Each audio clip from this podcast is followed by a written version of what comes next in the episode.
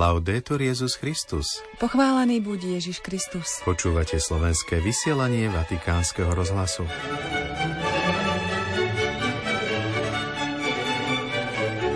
Evangelium je potrebné pre súčasnú dobu. S týmto názvom zaznela počas generálnej audiencie katechéza v cykle o evangelizačnom nadšení. Na odporúčanie lekárov bola zrušená poštolská cesta pápeža Františka do Dubaja. Vojna je vždy prehrou. Jediný, kto na nej získava, sú výrobcovia zbraní. Tí zarábajú na smrti ľudí, povedal svätý Otec v závere generálnej audiencie. Dnes si pripomíname 800. výročie schválenia reguly svätého Františka. Svätý Otec zaslal františkánskej rodine osobitné posolstvo. Prinášame 7. časť cyklu Biblické postavy, ktorý pripravuje sestra Anna Mátiková z kongregácie Cer svätého Pavla. V stredu 29. novembra vám príjemné počúvanie prajú Zuzana Klimanová a otec Martin Jarábek.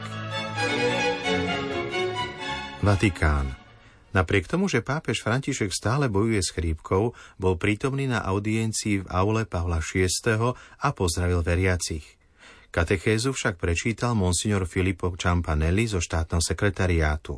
Úvodom ku katechéze bolo biblické čítanie z 1. Petrovho listu – Uctievajte sveto Krista Pána vo svojich srdciach, stále pripravený obhájiť sa pred každým, kto vás vyzýva zdôvodniť nádej, ktorá je vo vás.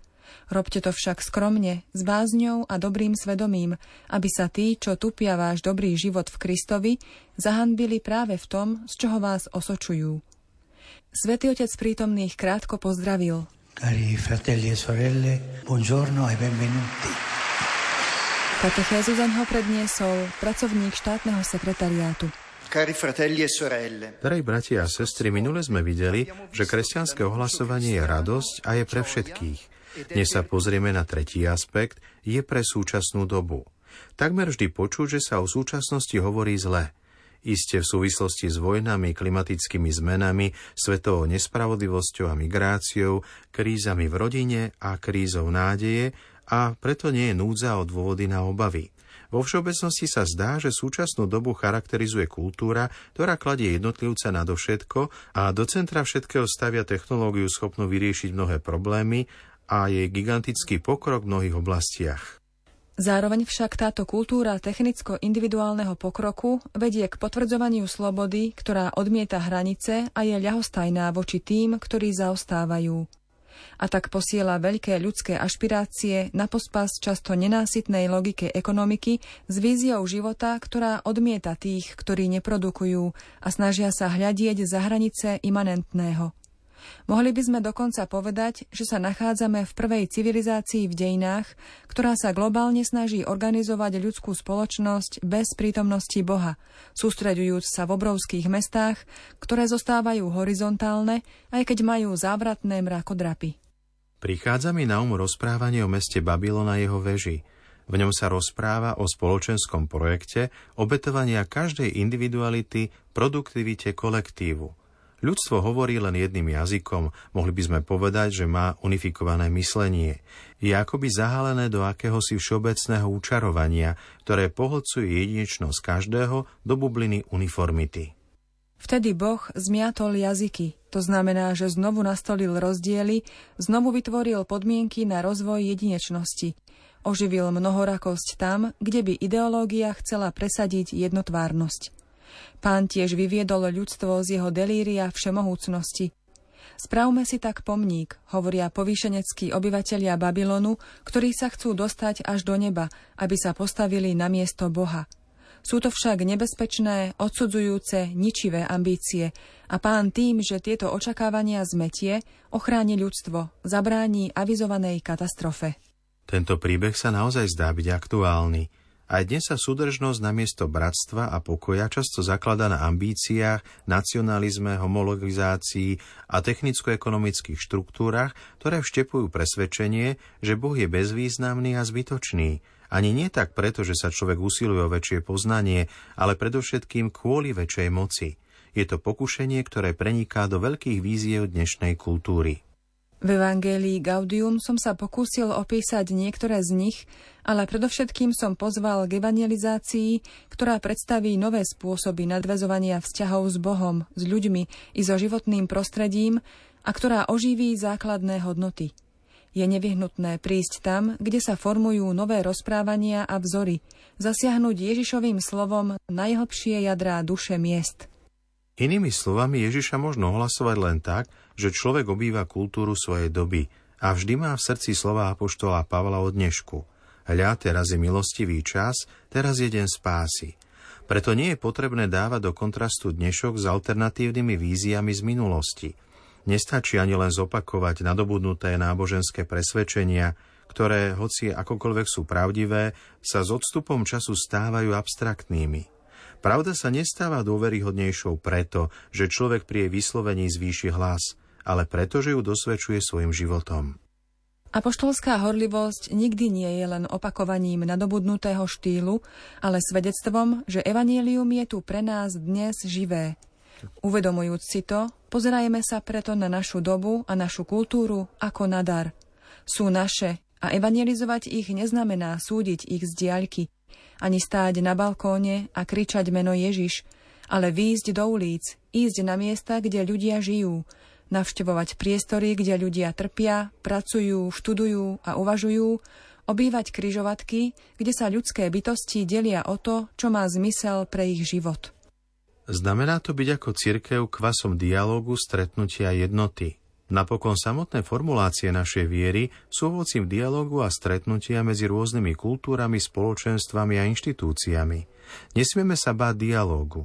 Naopak, práve konfrontácia a kritika nám pomáhajú uchrániť teológiu pred premenou na ideológiu. Je potrebné postaviť sa na kryžovatky dnešnej doby – Opustiť ich by ochudobnilo evanielium a zredukovalo cirkev na sektu. Na druhej strane ich časté navštevovanie pomáha nám, kresťanom, obnoveným spôsobom pochopiť príčiny našej nádeje, vyťažiť z pokladu viery veci nové i staré a podeliť sa o ne. Stručne povedané, viac ako chcieť obrátiť dnešný svet, potrebujeme obrátiť pastoráciu, aby lepšie stelesňovala evanielium v dnešnej dobe – Osvojíme si Ježišovu túžbu pomáhať spoluputníkom, aby nestratili túžbu po Bohu, aby mu otvorili svoje srdce a našli jediného, ktorý dnes a vždy dáva človeku pokoj a radosť. Toľko z katechézy pápeža Františka. Svetý otec v závere generálnej audiencie osobne vyslovil nasledovnú výzvu. Prosím, modlite sa aj naďalej za vážnu situáciu v Izraeli a Palestíne. Pokoj, prosím, mier. Pace, per favore, pace. Pevne verím, že bude pokračovať aktuálne prímerie v Gaze, aby boli prepustení všetci rukojemníci a bol stále umožnený prístup k nevyhnutnej humanitárnej pomoci. Hovoril som s tamojšou farnosťou. Nie vody, nie chleba a ľudia trpia. Trpia jednoduchí ľudia, nie tí, ktorí vedú vojnu. Prosme o mier. A keď hovoríme o miery, nezabúdajme na drahý ukrajinský ľud, ktorý tak veľmi trpí, stále je vo vojne. Bratia a sestry, vojna je vždy prehrou, každý v nej prehráva. Avšak nie, je tu jedna skupina, ktorá ňou získava veľa, a to sú výrobcovia zbraní. Títo dobre zarábajú na smrti iných. Questi guadagnano bene sopra la morte degli altri.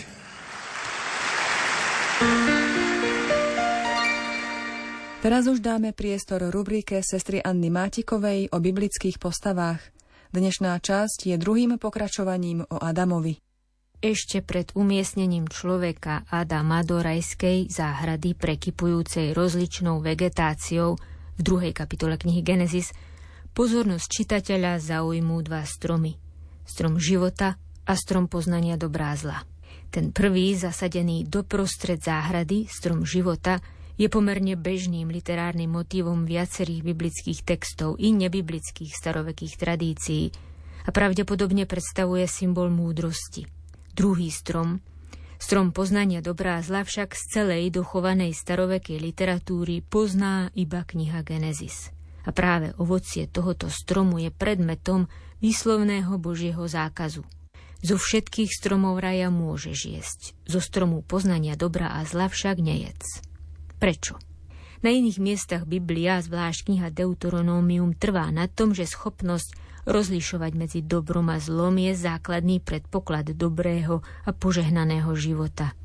Ako treba teda rozumieť tomuto zákazu? Belgický biblista Jean-Louis K. vysvetľuje, predmetom zákazu tu nie je poznanie dobrá zla, ale jedenie ovocia, ktoré k tomuto poznaniu vedie.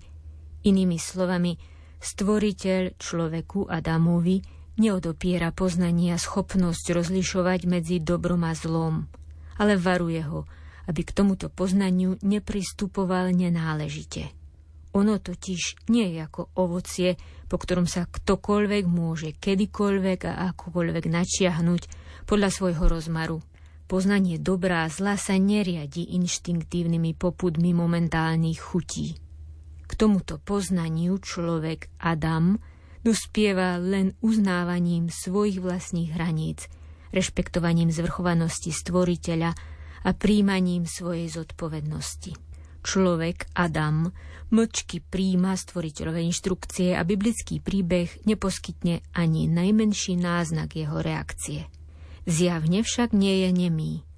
Úspešne totiž pomenováva všetku polnú zver a všetko nebeské vtáctvo, čím dokazuje, že je naozaj Božím obrazom a podobá sa svojmu stvoriteľovi, ktorý tiež na samom začiatku v prvej verzii príbehu o stvorení volal po mene svetlo a tmu, deň a noc, nebo a zem.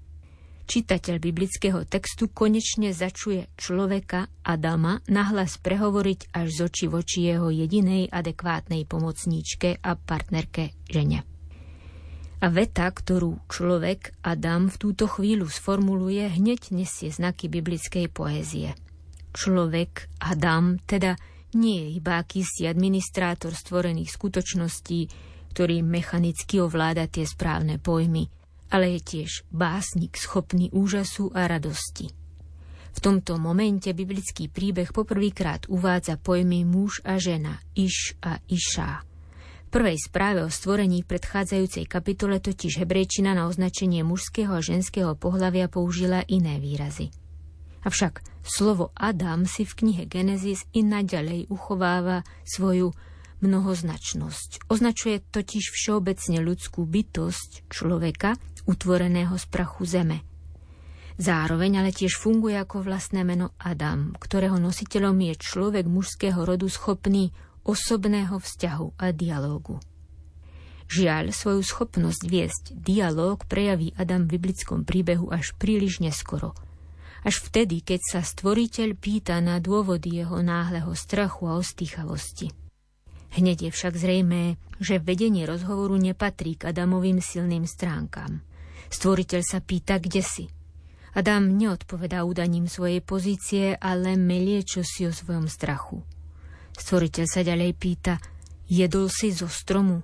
Adam opäť hľadá výhybky a odpovedá o kľukov. Než sa dostane k potvrdeniu jedol som, najskôr spomenie ženu, vaj samého stvoriteľa. Hoci vecný a priamy dialog z očí do očí sa Adamovi nedarí, jedna vec sa mu darí až výnimočne dobre. A tou je obviňovanie. Žena, ktorú si mi dal na pomoc, tá mi dala zo stromu. V Adamovom podaní sa najprv previnila žena, ale tým hlavným viníkom je v konečnom dôsledku sám stvoriteľ, lebo mu ju dal – Stvoriteľov zákaz ohľadom stromu poznania dobra a zla prijal Adam bez jediného slova.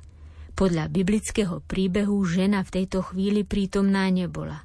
Otvárajú sa teda otázky, nakoľko sa Adam stotožnil s Božou predstavou o získavaní poznania dobra a zla. A tiež ako a či vôbec informoval ženu o zákaze i o jeho obsahu. Biblický príbeh na tieto otázky neodpovedá.